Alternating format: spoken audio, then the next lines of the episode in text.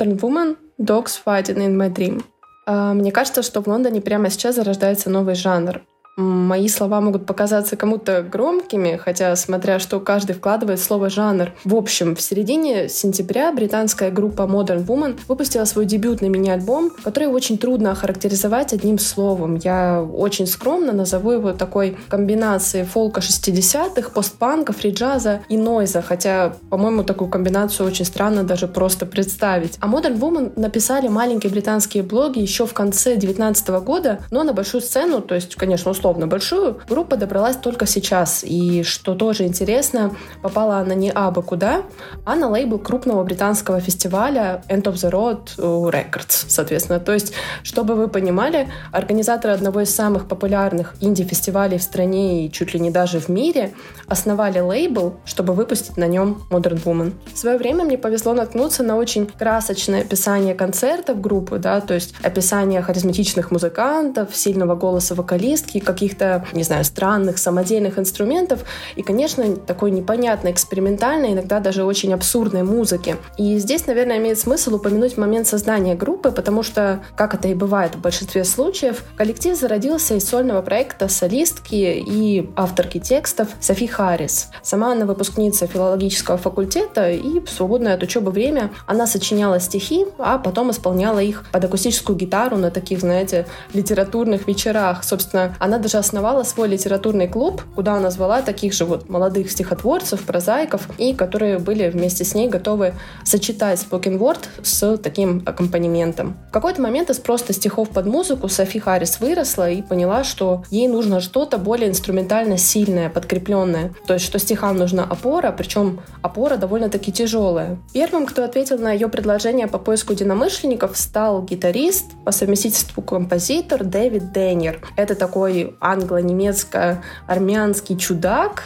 чувак, который обожает музыку японского экспериментатора Мерзбоу. Если вы не знаете, это, по сути, главная фигура в мире нойза, и слушать его в нормальном состоянии, ну, мягко говоря, отважится не каждый. Дейнер сам по себе снимает фильмы ужасов, но еще он обожает делать разные примочки, синтезаторы, педали и даже скрипку своими руками он сделал вместе с Харрис. Собственно, одним из его таких творений, э, главных творений является этакий странный, старый, потрепанный кухонный стол не знаю, на которой прикреплен дуршлаг, колокольчики, струны и всякие такие остатки разбившейся посуды, которые группа использует на выступлениях. Я даже помню, где-то читала забавную историю, что когда Modern Woman заказывает Uber после концерта, чтобы довести в багажнике все инструменты, они всегда следят, чтобы водитель не увидел этот самый стол. Потому что он настолько ужасен, у него настолько много острых и царапающих все подряд гвоздей и штырей, что у водителя, наверное, случился бы сердечный приступ. В общем-то, спустя какое-то время у Софи Харрис появился не только гитарист, но еще и ударник, и барабанщик, и все это превратилось уже в настоящую группу. Мне кажется, очень трудно выделить какую-то одну характерную черту в музыке Modern Woman, потому что, как вы понимаете, у Софи очень сильный сонграйтинг. Она не просто так много лет писала стихи. У нее замечательный голос при этом. Она буквально способна, вот, э, не знаю, подниматься до такого, скажем, крика на уровне фальцета, да, опускаться до хорошего баритона. При этом у группы очень интересные аранжировки и вообще комбинации комбинация инструментов. То есть они мрачные, но в то же время очень игривые, такие задиристые. И кажется, что вот ты вроде как слушаешь какую-то такую сбивчивую музыку с каким-то нойзом, с каким-то шумом, постукиванием, но потом все эти ритмические детали могут в один момент перекрыться вокалом, акустической гитарой. Получится вдруг, что из такого японского шума группа внезапно вырастет в такое что-то американское, похожее на американское кантри. Это все очень странно описывать и гораздо проще, конечно, один раз просто послушать. Я вам, собственно,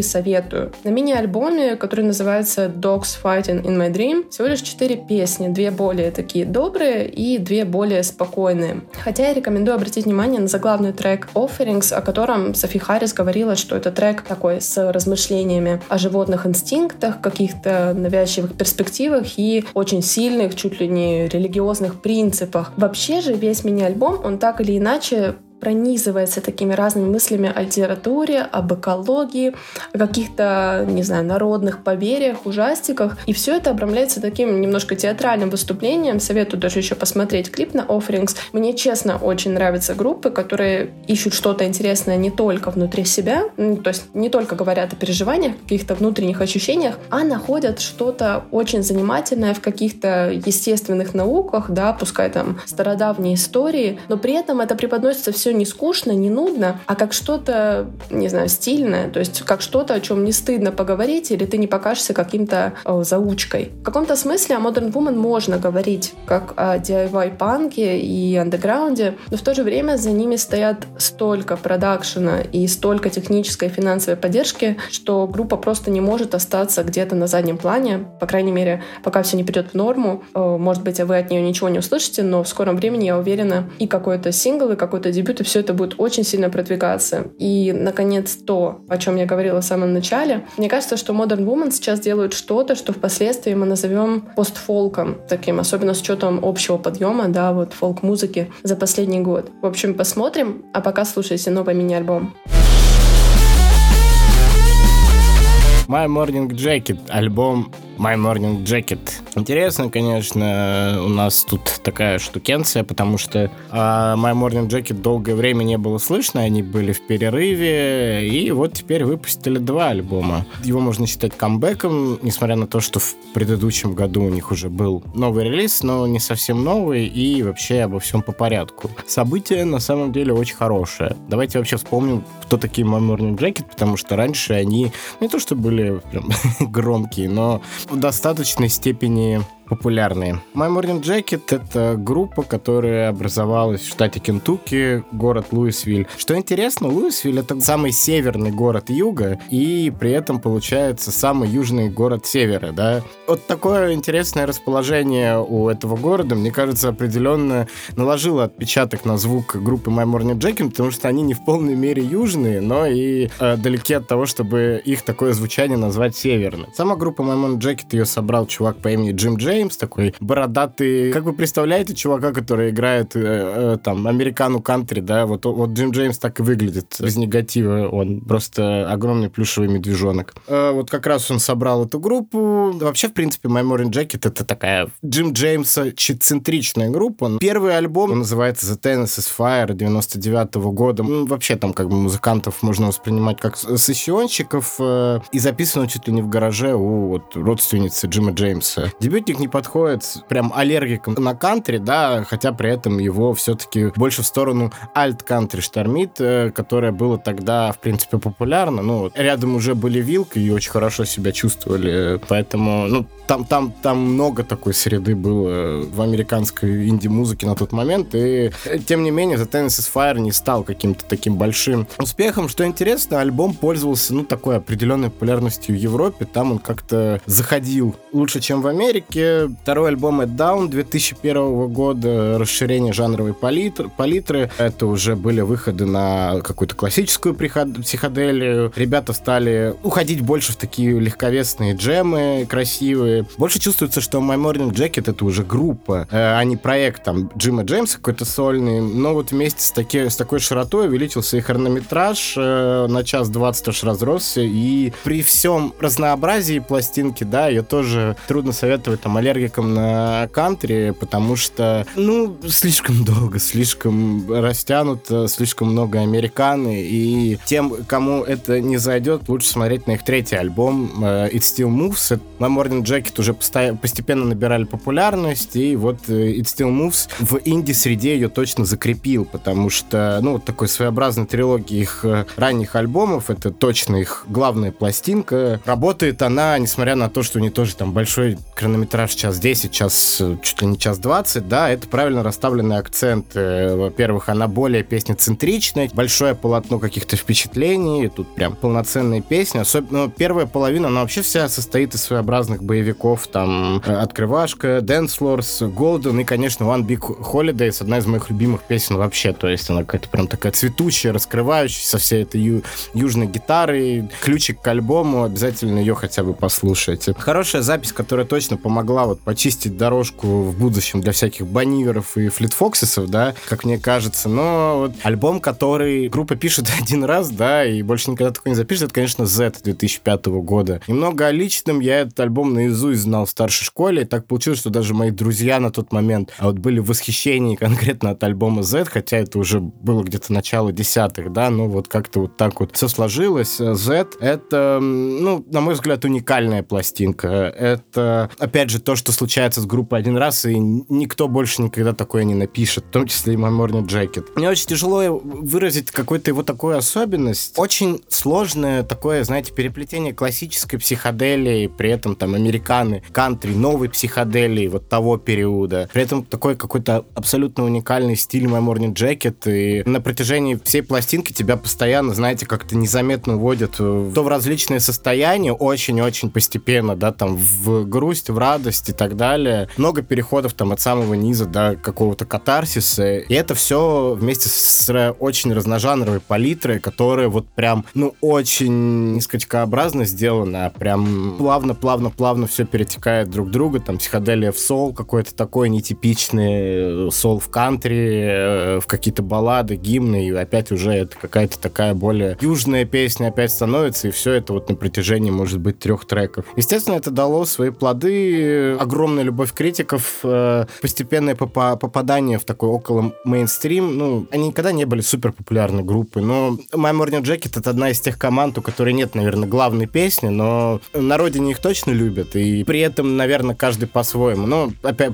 почему их любят, это понятно, с учетом их жанровой истории, но все это вместе с отличным сонрайтингом. Evil Urge 2008 года, э, наверное, самый разнообразный, но при этом непонятный альбом группы, до сих пор самый спорный, даже учитывая новый. Большое жанровое разнообразие, при этом даже за пределами какого-то такого их южного рока, но получается не все, что они хотели, это, от нее под конец устаешь, хотя оттуда вышел, наверное, один из главных, если не главных номеров, причем не, нетипичный трек вообще для My Morning Jacket, это Touch Me, I'm Going to Scream. В порту восьмиминутная танцевалка такая психоделическая, ретровая. Ее, по-моему, знают вообще все, кто существует на этой земле. Альбом 2011 года, на мой взгляд, чуть-чуть не дотянул до Z. Он также хорошо сплетенный, при этом, ну, просто, опять же, такой фокус сложно повторить два раза. Мне нравится, что они чуть-чуть присушили звук, он ушел немножко в сторону помпезности но space, э, и Rock, но при этом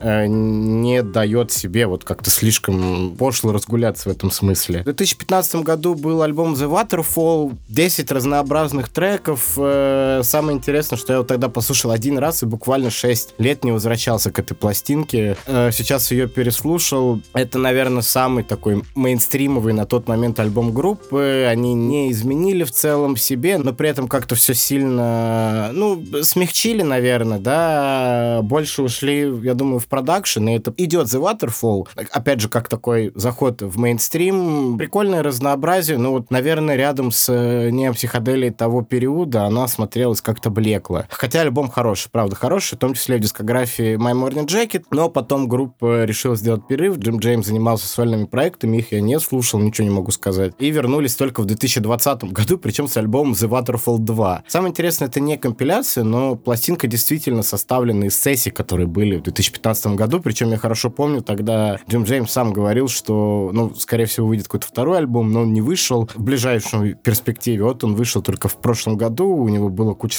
свободного времени на карантине, естественно, и группа довела до ума The Waterfall 2. Хорошая пластинка, учитывая, что она такая менее драйвовая, э, больше заточена на какой-то, опять же, такой широкость, балладность, да, но, на мой взгляд, ей вот как раз-таки не хватает этой шитости The Waterfall. Это достаточно крепко сбитый альбом, да, вот The Waterfall 2, в нем чувствуется, что он сделан не так крепко и не так э, взаимосвязан с друг другом. Треки в нем работают. Хотя пластинка хорошая, если уж прям влюбитесь в первый Waterfall и, в принципе, освоите весь My Morning Jacket, то можно как-то его захватить, хотя вещь в целом для не фаната абсолютно не обязательная. My Morning Jacket, одноименник 2021 года, я ничего не ждал от этого альбома. Опять же, я не возвращался к этой группе долгое время, я имею в виду полноценно. Ну, редко, на самом деле, очень редко. Какие-то альбомы редко тоже переслушиваю. Тут я прям опять окунулся в My Morning Jacket, окунулся, на самом деле, какой-то ностальгический вайп, потому что, опять же, это группа, которая много много слушал в старшей школе, вот, а потом подзабыл. Благодаря новому альбому я на самом деле вспомнил, почему их любил. My Morning Jacket, опять же, это одноименник. Э, давайте я просто буду называть его новым альбомом. Новый альбом группы мне очень понравился, и самое интересное то, что они никогда до этого не делали такой э, релиз. Интересно то, что он, наверное, самый-самый-самый из всех э, альбомов группы, вот прям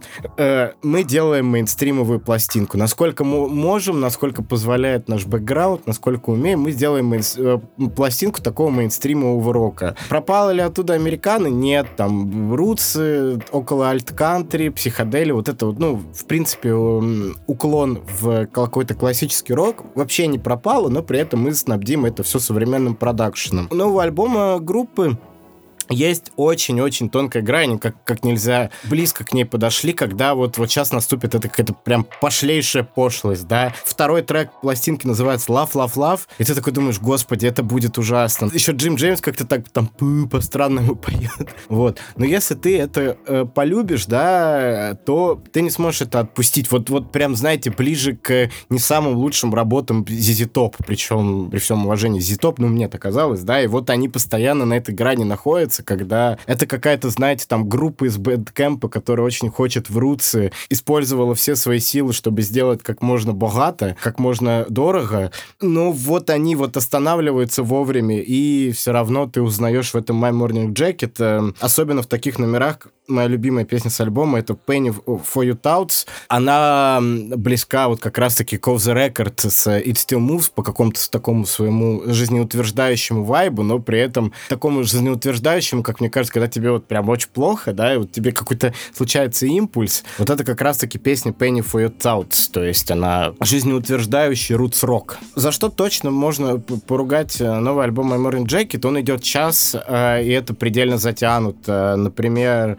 третья композиция In Color, или э, она идет 7 минут, э, шестая The Devils in the Details 9 э, минут. И они тебя цепляют, то есть это очень цепля... ну, такая цеплячая пластинка, она вот постоянно тебя цеплячая, причем еще со стороны того, что она везде такая желтая, саншайн и воодушевляющая, она тебя всегда найдет чем удивить и зацепить какие-то моменты, ну, блин, когда ты слушаешь вот это вот уже там на пятой минуте, на четвертой, ты уже думаешь, ну, я хочу перейти к следующей песне, которая будет очевидно интересна, просто потому что, ну, это, это хороший альбом, но тебе надо вот эти 9 минут дослушать, и не самый интересный программ прогрессии, ну, не самого, возможно, интересного рока. Все это, опять же, вот мейнстримом звуки, который вот наоборот на какой-то такой поп-лад тебя настраивает. Тем не менее, вот все, что там работает, типа песен комплекс, вот та же Love Love Love, особенно открывашка с ее таким прыгучим звуком, который мне напомнила открывашку с нового альбома Modest Mouse uh, The Golden Casket. О нем мы тоже рассказывали в одном из выпусков в начале года, кажется. Вот. И,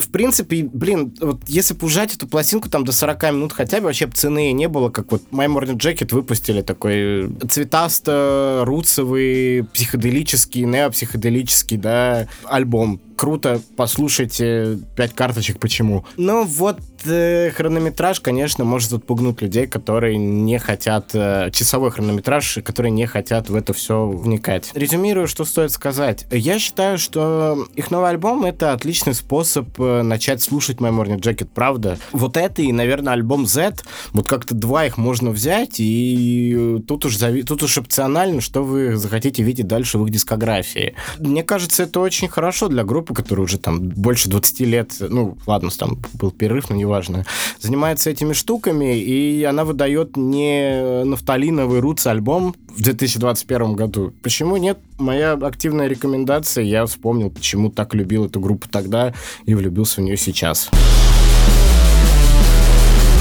Так, новый альбом Кедра Ливанского называется Liminal Soul.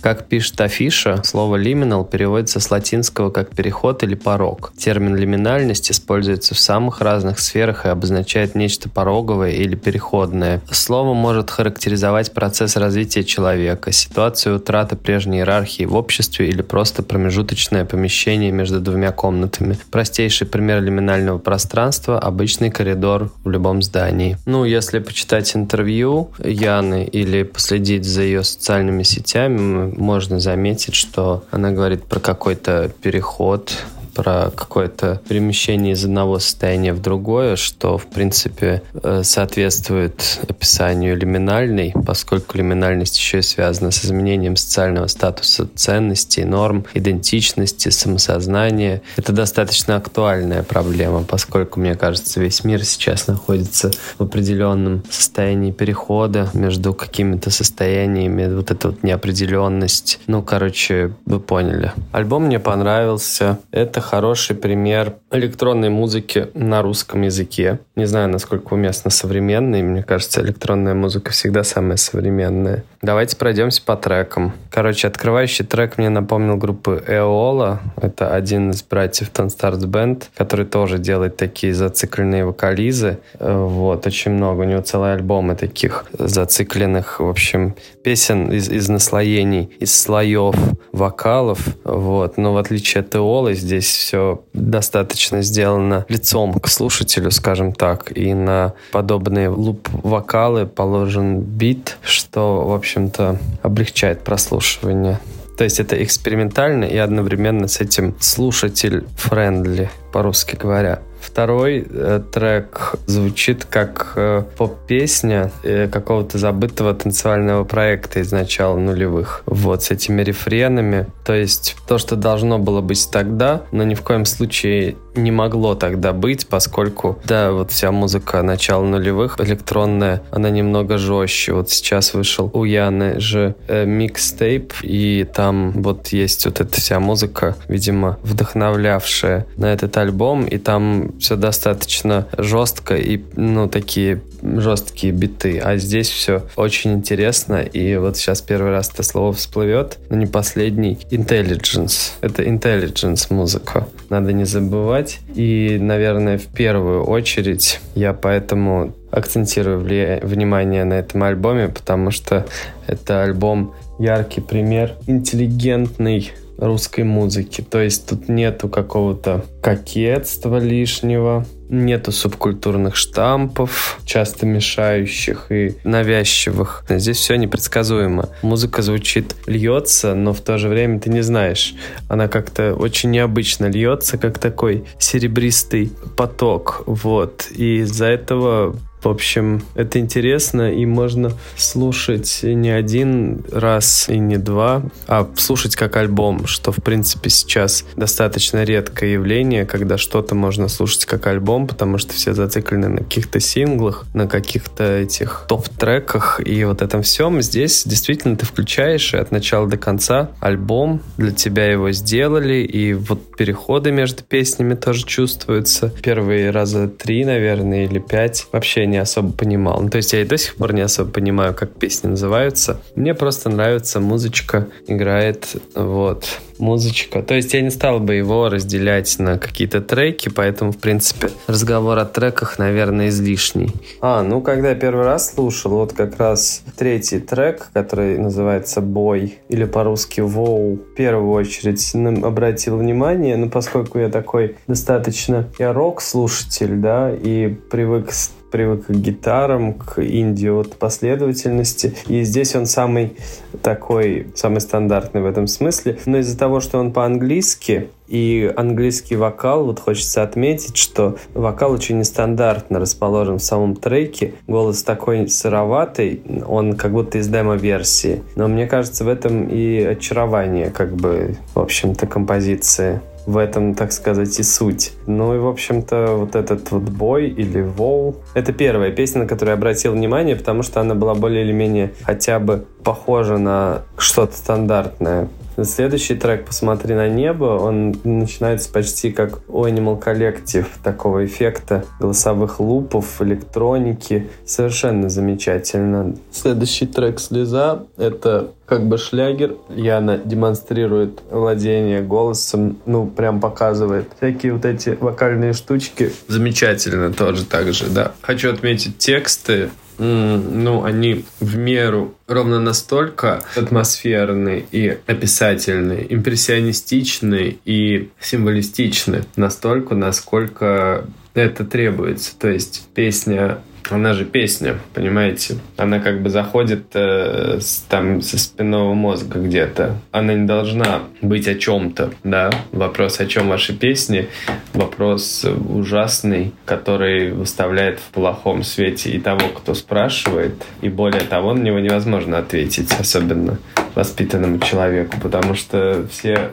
воспитанные люди понимают, что песня не может быть о чем-то. Песня, она обо всем и ни о чем конкретном. Вот так вот. И здесь этот баланс найден, мне кажется. Я на весы по гороскопу, и я думаю, с балансом у нее все в порядке должно быть. Так, следующий трек Night. Ну, слушайте, мне сразу приходит на ум почему-то Zola Jesus и ее Night. Ну, это вот Наверное, потому что тоже певица и тоже, в общем-то, электроника какая-то немного. Но в отличие от Zola Jesus, э, он здесь, как ни странно, это самый конкретный трек, на альбоме, ну, на мой взгляд, потому что он стилистически, потому что он прям напоминает какие-то группу «Гости из будущего», да, при том, что не, не, не надо забывать, что «Гости из будущего» — это интересный танцевальный проект начала нулевых, конца 90-х, а в то время, собственно, электронная музыка была самой прогрессивной музыкой.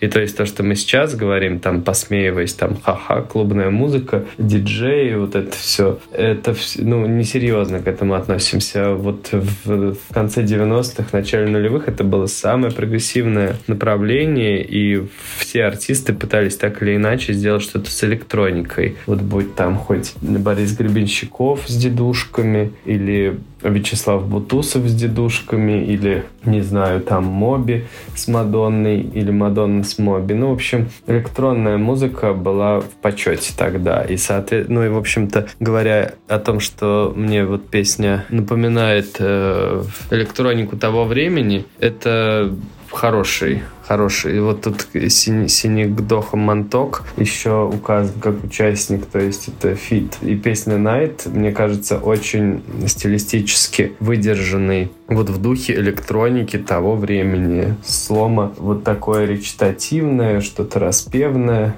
Это хорошо, потому что Яна уже сама создает какие-то тренды за счет того, что копает э, в своей какой-то идентичности, за счет того, что копает в том, что ее окружает, за счет того, что копает в своих предшественников, как-то определяет свое место в историчности вот этой русской электронной музыки. Это и делает ее сильной и как бы задающей определенные направления в этих жанрах, в отличие ну, от какой-то там каких-нибудь, может быть, молодых исполнителей, которые пока тыркаются и не особо понимают, куда им. Вот. Бьяна, как зрелый артист, она понимает, чей она последователь и что ей надо делать дальше. Потому что, ну, это большой артист, у нее там лейблы американские, вот это вот все большой в рамках не глупой андерграундной музыки. Это сегмент очень специфический и, может быть, россиянам не особо-то понятно. То есть там на нее ходят, потому что вот ходят там девушка поет поет и все такое, все там в нее влюбляются. И, в общем-то,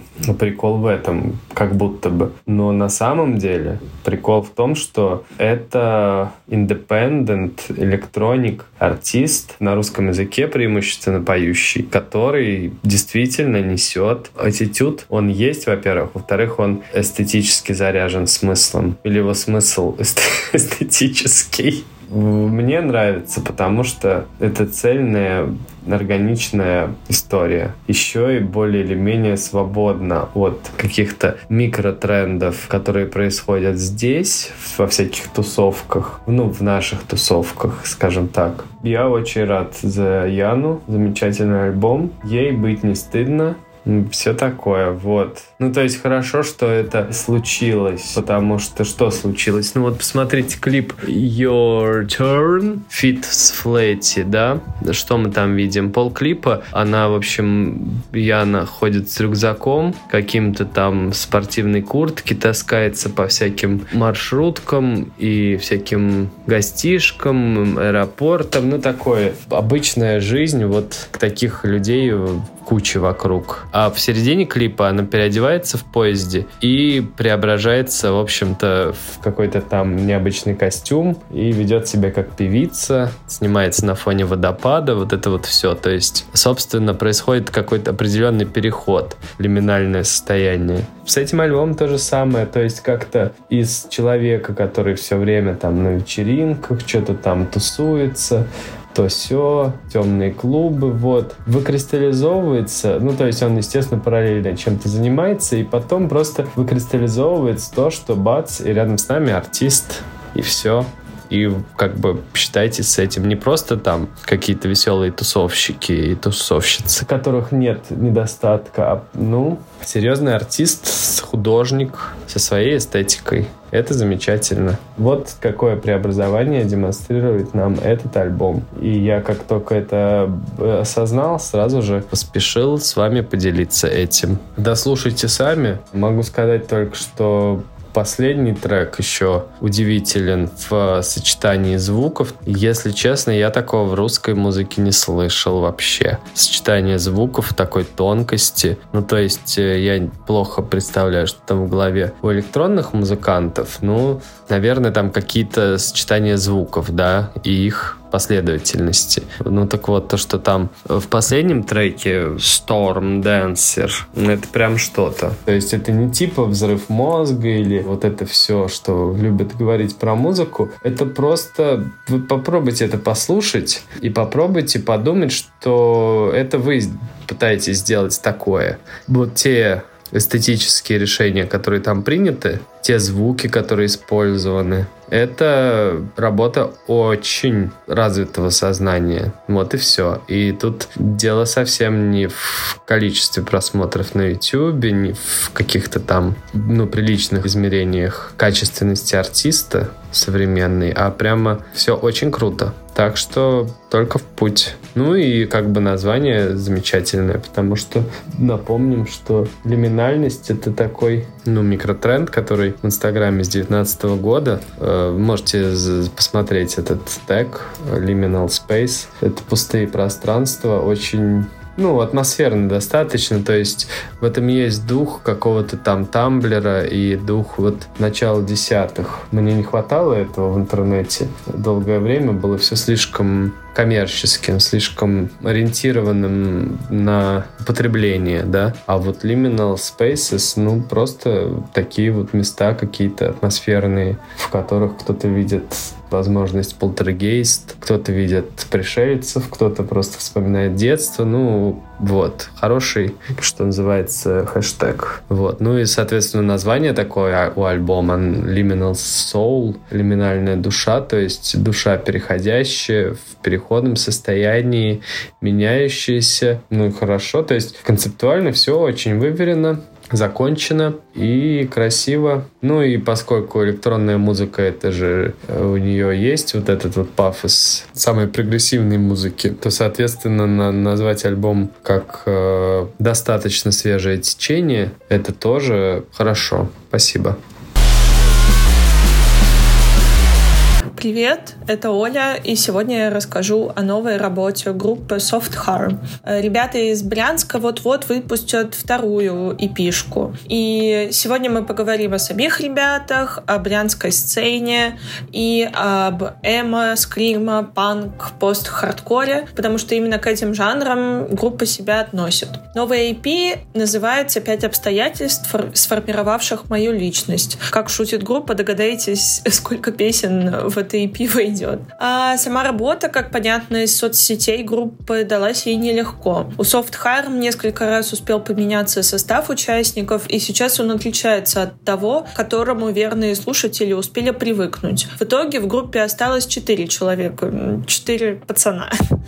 Плюс на карантине музыку делать сложнее, как, впрочем, и жить. Зато тот же карантин позволил группе записать классный фит с группой «Утехи юности безумной». На новой EP епишки по сравнению с предыдущей будто бы больше жира и ора. Видимо, не только мне было тяжело жить в эпоху коронавируса и хотелось поорать. Группа позиционирует себя в первую очередь как эмо, и это видно и по текстам. Например, в песне «Возьми меня за руку» есть такая строчка. «Встречающий грудью приливы воды, ты нежно лелеешь благую мечту, прикрывая собой от нападок толпы». В этой песне мы слышим историю пары, которая пытается защититься от темноты и тяжести городской суеты. Мне кажется, это довольно-таки классическая тема для Эма. Да и референсы к своему творчеству и просто любимой песни ребята называли такие группы, как Макулатура, Ля Диспют, Туше Аморе, Маршак, Tiny Moving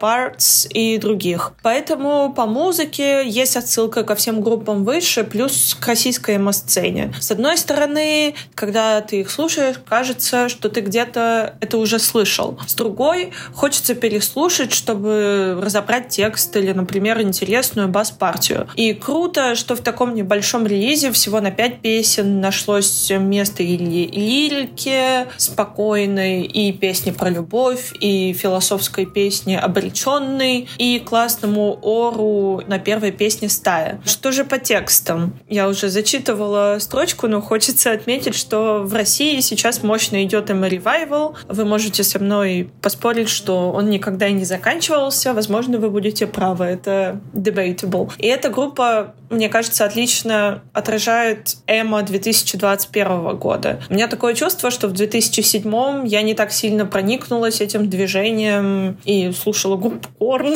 Зато попозже пошли для меня, по крайней мере, в жизни как раз и Ля Dispute, и Piano Become the Teeth. И Soft Harm кажется логичным продолжением этого движения. Да, простят меня участники группы за широкие сравнения и мазки. Но хочется отметить, что у них есть индивидуальность. Например, мне понравилось, что группа пишет об актуальном, но о таком актуальном, которое будет актуально почти всегда. Как всегда будут актуальны, например, сюжеты про классовое неравенство, привет, игра в кальмара и паразиты. Также и в песнях Solved Harm есть такие вечные темы, как проживание серости, желание убежать, смерть, невзаимность чувств, наоборот, любовь. И интересным для меня оказалось то, что по текстам, даже если их, допустим, перевести на иностранный язык, можно примерно догадаться, что они написаны в России, но в то же время и не догадаться. Вот, например, строчки из песни «Стая». «Я никогда не предавал вас, стая. Моя страна, моя семья.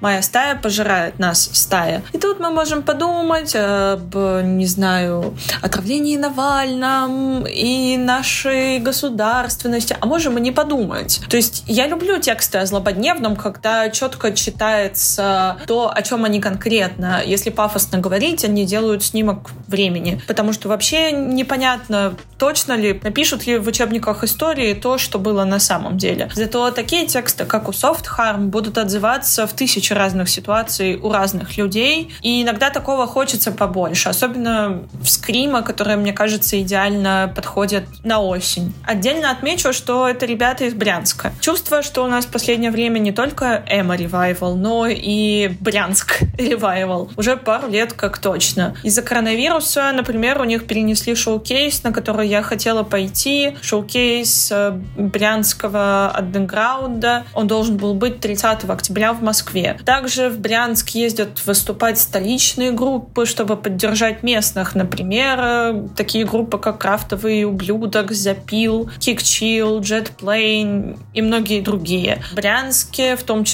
мутится Всероссийский фест «Не виновата». И один из организаторов которого Вася Огонек из Кекчил, собственно, из Брянска. В общем, очень круто, что сцена есть не только в Питере и в Москве, и хочется, чтобы такого было как можно больше. Говорю это как человек из регионов, не из столиц. Не посчитайте за снобизм, пожалуйста. Так что не болейте, поддерживайте российские группы и не забудьте послушать новые EP Soft Harm, если вам что-то отозвалось из этого обзора. Поговорим об Алане Веге, Хотя, кажется, на эту тему сказать ничего нового уже невозможно. Человек это легендарный, знаменитый в первую очередь как фронтмен культового дуэта Suicide, где он выступал вместе с Мартином Ревом. Группу эту чуть ли не чаще, чем все остальные коллективы, когда-либо существовавшие в истории, называют в списках артистов, которые повлияли на других музыкантов и на целые жанры. И отсылки, упоминания, каверы на них мы слышим у самой разношерстной компании, которая включает в себя Генри Роллинза, Брюса Спрингстина, кучу техноисполнителей, которые, кстати, Суисайду как раз обязаны больше, чем кому-либо другому вообще, в принципе, самим существованием этого направления. Первые два альбома Suicide сейчас разве что в школах не преподают, и то, мне кажется, это дело времени. При этом, при всей важности этой группы, о которой заявляют с каждого балкона, с каждого угла, при всем величии Suicide, их остальные альбомы, за исключением вот этих вот двух классических работ, как будто бы никому и не интересны, никому не нужны. Мне вообще кажется, об их существовании мало кто даже подозревает, кроме самых хардкорных фанатов. И я могу понять почему. Мы привыкли к тому, что самые видные деятели культуры, особенно художники и поэты, а сам Алан Вега всегда всю свою жизнь себя позиционировал в первую очередь как поэт и художник, находятся в постоянном поиске, находятся в постоянном поиске чего-то нового. И однажды, совершив какой-то прорыв, какую-то революцию, они на этом не останавливаются, и даже если не очень успешно, то стараются периодически, время от времени себя переизобретать, чтобы сохранять какую-то свежесть свежесть и отражать находки последнего времени и изменения в себе, например. Боуи нас очень сильно разбаловал в этом отношении. Но Алан Вега это не Боуи. Я бы даже сказал, что он его прямой антипод во многих отношениях. Там, где Дэвид все время искал какие-то новые жанры, новые источники вдохновения, Алан нашел себе один причем нашел его еще до того, как начал петь в Suicide, и все буквально 40 лет своей карьеры следовал исключительно ему. А жанром этим был блюз, плюс там ранний рок-н-ролл и одно его конкретное довольно специфическое направление, которое называлось дувоп. Это двух-трехаккордовые простенькие песенки, которые пели бойсбенды 50-х, начала 60-х, из которых и сформировался костяк творческого метода Suicide и в дальнейшем всего раннего панка. Всю эту злую, грохочущую, сырую музыку Suicide часто называют протопанком, электропанком, либо вообще единственным настоящим панком, который когда-либо существовал. Но на деле это самый настоящий блюз. Это блюз индустриальной эпохи второй половины 20 века. Это блюз большого города. Это блюз людей, у которых вместо старых сломанных потрескавшихся гитар старые сломанные синтезаторы и драм-машины, которые делают на них э, свою простецкую музыку, два притопа, три прихлопа, о том, как тяжело им живется на обочине жизни. Просто обочина сама по себе вот это переместилась с традиционных для начала века пыльных дорог где-нибудь в американской глубинке на обочины проспектов и авеню в центре Нью-Йорка. И там в подпольных грязных клубах этот грохот, этот электронный шум, поверх которого Алан Вега проклинал капитализм и выкрикивал свои пророчества приближающегося апокалипсиса, произвел революцию, повлиял на умы слушателей и осел в музыкальной истории. И музыка под влиянием Suicide изменилась. Алан Вега остался таким же, каким он был в самом начале. Что правильно, зачем меняться, если ты так самый крутой? В этом отношении Алан Вега схож с Марком Смитом из The Fall, разве что Алан мне представляется персонажем еще более непрошибаемым. Смит искусством занимался, причем как работой. Вега искусством жил, причем было оно для него настолько же интегральной частью жизни, насколько и сиюминутной. Жена Алана, Лиз Ламер, рассказывала о том, что ей приходилось буквально вырывать картины из рук мужа, когда он заканчивал работать над ними, потому что, дойдя до логического финала, он просто на том же холсте поверх уже оконченной работы начинал рисовать что-то новое. И с музыкой ситуация обстояла похожим образом, потому что последние 20-25 лет своей жизни Вега в основном записывал какой-то импровизированный практически spoken word материал поверх таких же сиюминутных шумовых ритмических паттернов. И довольно большая его часть, если даже не практически все, уходила в стол, в архив, потому что что может быть лучше в борьбе с капитализмом, чем заниматься абсолютно немонетизируемым творчеством. Эти архивы остались на руках у жены Алана Лис Ламер после его смерти в 2016 году. Где-то год спустя после этого, в 2017 вышел последний альбом, над которым Вега работал при жизни, который назывался «It». И, буду честен, мне эта пластинка абсолютно не понравилась. Как бы ужасно не звучало это на фоне смерти исполнителя, It показался мне очень безжизненным и сухим примером того, как не должна звучать экспериментальная музыка. И, к сожалению, в принципе, довольно большой процент позднего творчества Алана Веги я бы, по крайней мере, лично для себя отнес в такой же категории. Тем не менее, когда в начале 2021 года Sacred Bones объявил о том, что они теперь находятся в тесном сотрудничестве с Лиз Ламер и собираются выпускать неизданные материалы из его архива, я преисполнился энтузиазма. Первым на очереди стал вышедший летом альбом Mutator, который мне все время хочется назвать Мутабор, потому что у меня уже профессиональная травма. В качестве сингла они выпустили трек Nike Soldier, который очень хорошо ложится в устоявшийся канон Suicide. В нем Вега под очень агрессивную музыкальную дорожку вырисовывает одного из так любимых ему персонажей Нью-Йоркского дна, одетого в модный прикид и готового к круглосуточному насилию, такого персонажа культового фильма Warriors, где очень колоритные уличные банды занимаются тем, что вырезают друг друга в декорациях американского гетто. Я в целом был настроен довольно позитивно по отношению к ожиданиям от этой пластинки. Sacred Bones традиционно подобрали шикарную обложку для релиза, где из темноты проглядывает нечеткое такое как бы размазанное лицо Алана Веги. Сам альбом Вега делал где-то в середине 90-х, но так и не довел работу до конца,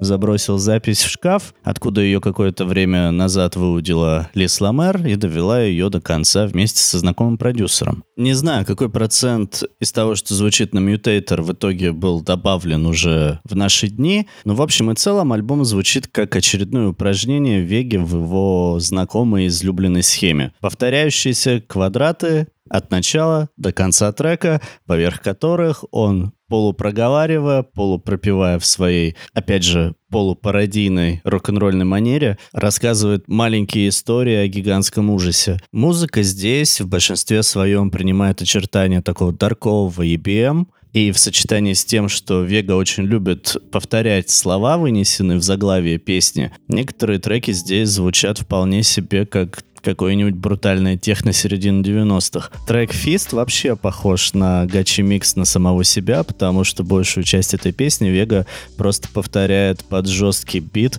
Fist, Fist, Fist.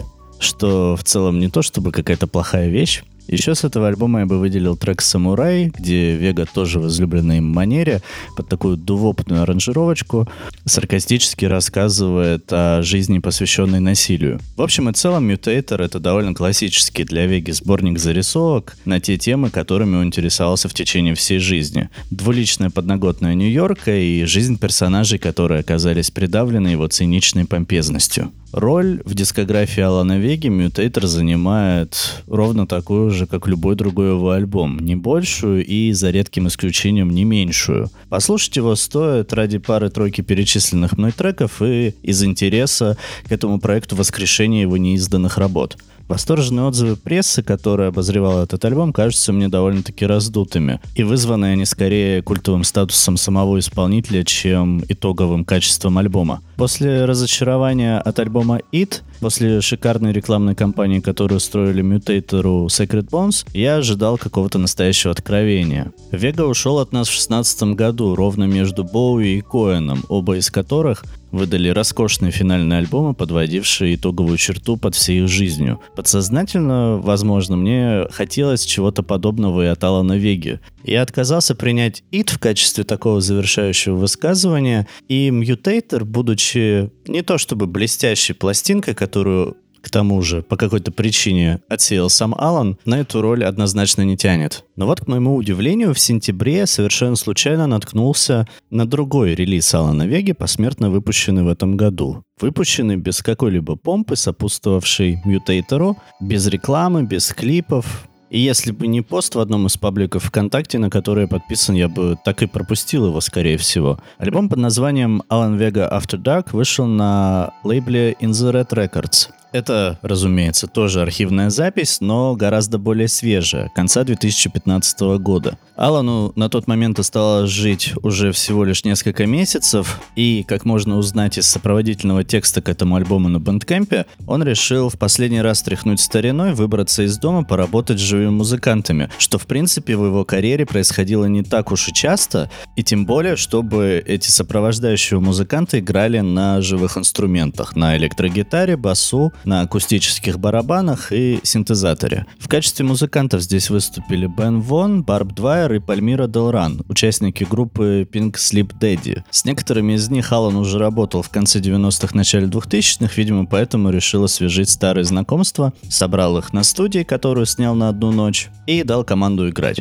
Сам Вега расположился в углу, читал газету или записывал что-то у себя в блокноте, музыканты джемили, импровизировали на инструментах, и когда Алан чувствовал, что он готов, он подходил к микрофону и пел. В получившемся результате интересны две вещи. Первое это то, что здесь, во время этой сессии, Алан, наверное, ближе всего оказался к изначальной форме той музыки, которая его всегда вдохновляла. К чистому блюзу, к чистому раннему року. Есть, конечно, живые записи, есть релизы, где можно услышать Вегу поющего под живые гитары, но я не могу вспомнить, чтобы где-то это звучало настолько по-чистому, по-рок-н-ролльному. Вега тут как будто отбросил весь тот шум, который сделал его легендарным, приоткрыл какую-то интимную частичку себя. К тому же, дав нам возможность оценить, как его голос будет звучать именно в том формате, к которому он всегда стремился. И нужно сказать, вокал у Веги действительно подходит для блюза, подходит для такого импровизационного рока с его иконическими вибрато, с его нестройной пародии или подражанием Элвису Пресли. Чисто аудиально, музыкально этот альбом слушается гораздо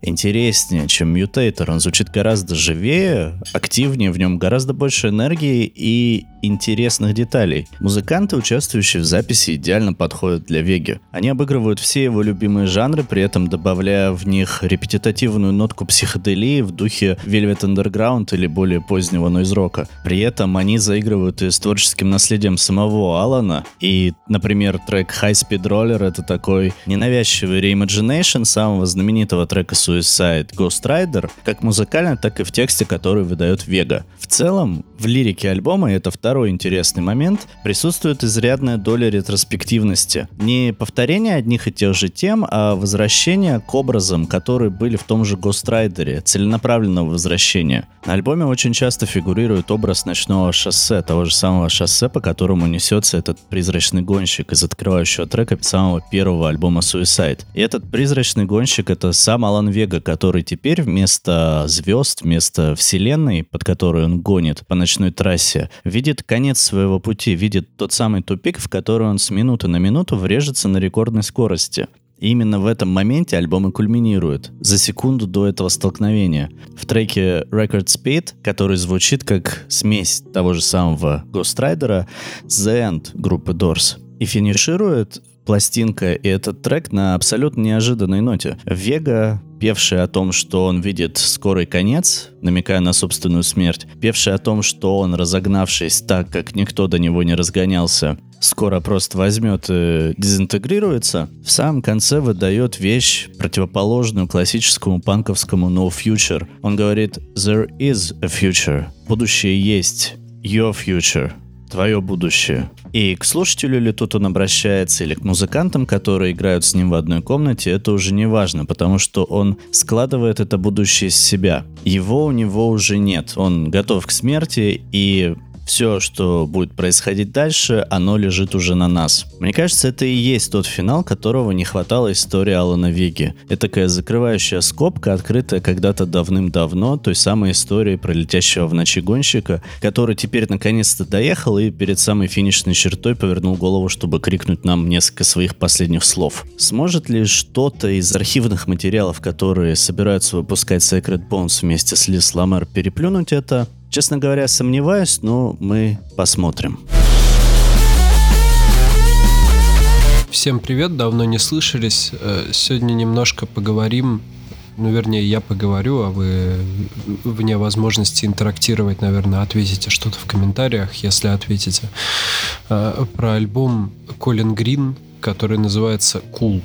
Колин Грин это такая американская инди-артистка, ей 37 сейчас. Я впервые о ней услышал наверное, в 2012 году, когда слушал альбом Socket to Me. Потом я слушал Эмайла Goes to Compton, который названием своим является отсылкой на альбом э, панк-рокеров The Descendants, э, который назывался Эмайла Goes to College. Первые несколько альбомов, ну, два, если быть точным, первые альбома Колин Грин, которые были записаны там самостоятельно с драм-машинкой и гитарой, звучат достаточно, они похожи друг на друга. Я очень коротко об этом скажу, постараюсь, чтобы не сильно занимать время. Э, это очень много э, такого дисторшн звука гитары приятненького, при этом записанного явно или напрямую в аудиокарту, или в маленький усилитель, за счет чего он э, обладает таким несколько коробочным, я не знаю, как еще это назвать, звучанием. Вот, и приятненькие разные ударные. Из тех лет я бы порекомендовал послушать Worship You, Taxi Driver, хорошая песня была и хороший клип с отсылкой на «Ночь на земле», Джей, Джима Джармуша. Вот.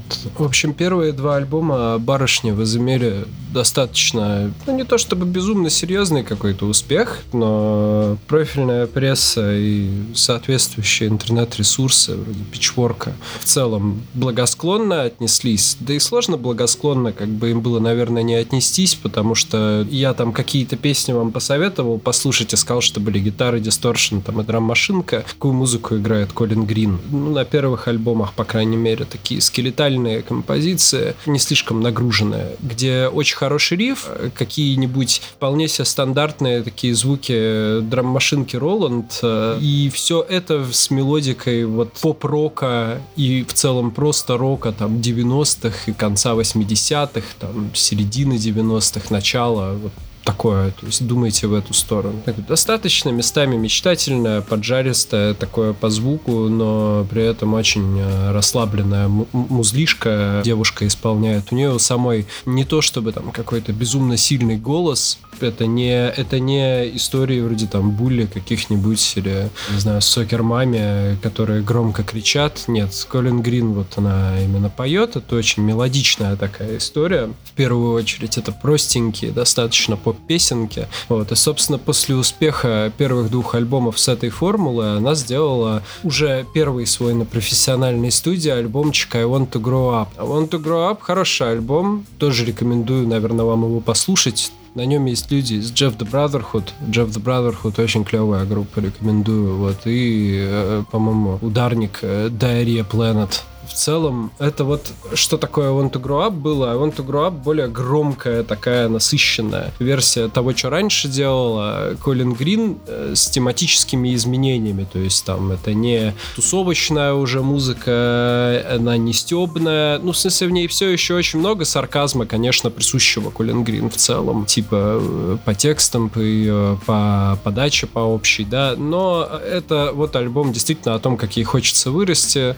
Поп-рок от э, 30-летней девушки, что в целом, ну, как минимум интересно и необычно, на мой взгляд. Э, чтобы сделать крутой сегвей к альбому Cool, как будто я э, блогер, да, как будто я понимаю и имел некий сценарий перед тем, как сесть, э, вспомню, что то ли Pitchfork, то ли еще какой-то из ресурсов как-то раз написал, что Колин Грин, вот она поет про то, как она хочет быть э, таксисткой и ни с кем не разговаривать, while being cool as a cucumber. А вот, да, мне очень понравилось «Холодный как огурчик», и там есть слово cool, поэтому это будет такой сегвей к тому, чтобы поговорить про альбом с таким названием. Чем cool отличается от предыдущего предыдущих записей этой артистки. В общем-то, на самом деле он действительно отличается, поэтому и имеет смысл ставить вопрос таким образом. Ее предыдущие записи имели некий баланс между вот, э, вот этим нойз-попом, там, роком, рокопопсом и всем остальным,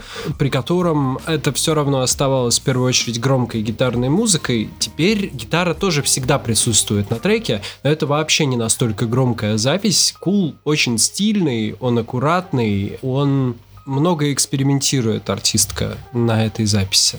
Меня немного отвлекает согревшаяся осенью в моей комнате муха, она бьется об натяжной потолок очень смешно.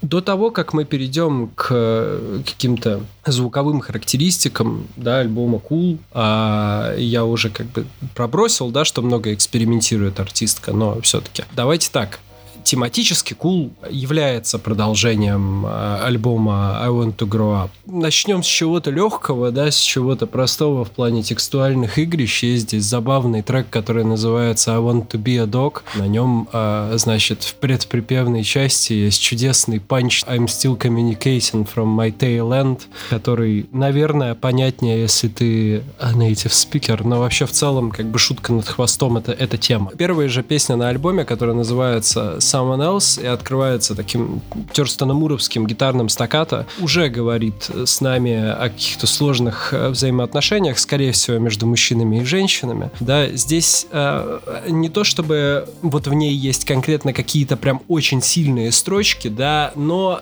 она в целом вбрасывает, да, уже тебя в такой достаточно реальный мир. Это не песня о лю- любовях невероятных, каких-то невозможных, да, там, или какой-то яркой влюбленности, как это было раньше, там, у Колин Грин с, тем же Worship. Это что-то немножечко другое. Есть в ней отличный трек, который, на мой взгляд, вообще великолепно работает текстуально и называется How Much Should You Love a Husband, в котором есть чудесный тоже припев, в котором задают вопрос, насколько сильно супруги должны друг друга любить. В этом треке поднимается как бы тема, насколько семейная жизнь похожа на работу. То есть здесь, э, наверное, самая важная строчка в песне это, что любовь считают карьерой и делают на ней больше, чем вы зарабатываете за год. И при этом все равно э, есть балансирующий этот номер, трек, э, который называется I Believe in Love, э, с замечательной, э, медленной такой слоу-рок гитарой, которая звучит прям как надо. Очень хороший тречик. В котором совершенно простой, наивный текст, совершенно гранжевой там вокальной линеечкой, но он работает, и он очень хорошим контрапунктом является. Есть треки и послабее, например, You Don't Exist, который явно строился вокруг э, эксперимента, который Колин Грин себе сделала, потому что ее прет работать в студии просто. То есть она сделала шикарную такую запись, где она очень много сама с собой такие мелизмики, вокализики, я не знаю, как это еще назвать, исполняет, да, в общем, э, гудит, э, грубо говоря, у-у поет, вот. Нужно было как-то это все в песню превратить, и поэтому эта песня о том, как тяжело быть э, артисткой, ставшей популярной. Ну, то есть, наверное, не самая свежая идея, но вокалист, вокруг которого она написана, вот это вот простенькое баблгамное у-у, то короткое, то протяжное, оно в целом работает только в плюс э, для этого номера. Хотя текстуально он не очень интересный. В целом, э, вообще много на записи вот таких мелодических экспериментов, э, которые можно вот прям перечислять, название песен, что я и сделаю, что я душнила. Значит, Posy Vibes. Очень прикольный номер, достаточно нестандартный. Не буду разжевывать про его звучание, просто послушайте сами. На Колин Грин это похоже не так сильно. Natural Chorus, на котором тоже много вот этих вокалистичных моментов. Тоже очень э, такой медитативный, пространный, синтоцентричный номер. С достаточно такой танцевальной бейс-линией э, с приятной ударочкой. Ну и третьим давайте экспериментальным треком назову, допустим, э, Highway. Ну, как? Highway все еще содержит трейдмарк э, гитарки Колин Грин, и я уже обмолвился, что рифов хороших много, как на How Much Should You Love a Husband, так и на там, Live in Love, там, как и вот, вот этот номер. Колин делает очень много приятных лид-партий, очень много приятных реферам, которые вот у тебя размазываются на ставшие немного более длинными и разнотемповыми, и местами более электронными и восьмидесятническими, там, некоторых треков. Вот Highway это один из примеров. То есть там есть э, замечательный попсовый припев основной, напоминающий, наверное, чем-то такси драйвер, только воздуха в нем побольше, он прохладнее, э, ну как бы cool поняли, да? В этом треке Колин Грин говорит о том, как ей не нравится, вернее, лирическая героиня говорит о том, как ей не нравится, что поехали по автостраде. Потому что автострада некрасива. Вот она тянется 500 километров, и ты смотришь одно и то же. А я хотела вообще поехать э, по красивому маршруту. Синий крауд, понимаете? Там есть в этом треке основной вот этот качающий ритм, который в целом э, всегда, ну, всегда был присущ Колин Грин, да, вот такой сквозной ритм, э, на который она играет, потому что с драм-машинкой человек работал. Здесь опять используется это как ее сила, не как ее слабость, и это прекрасно, потому что в итоге он становится таким достаточно гипнотизирующим тречиком, в котором в какой-то момент с тобой и речитативом говорят, как через сломанный телефон, э, и поют тебе, очень много всего происходит. Не буду дальше разжевывать по трекам, э, потому что таким образом можно и альбом не слушать. Так вам скажу. Э, на этой записи лично меня порадовало, что я все еще слышу артистку, и, наверное, даже больше слышу, как ни странно, чем на прошлой записи, потому что на этом альбоме намного меньше вот этих биг бенд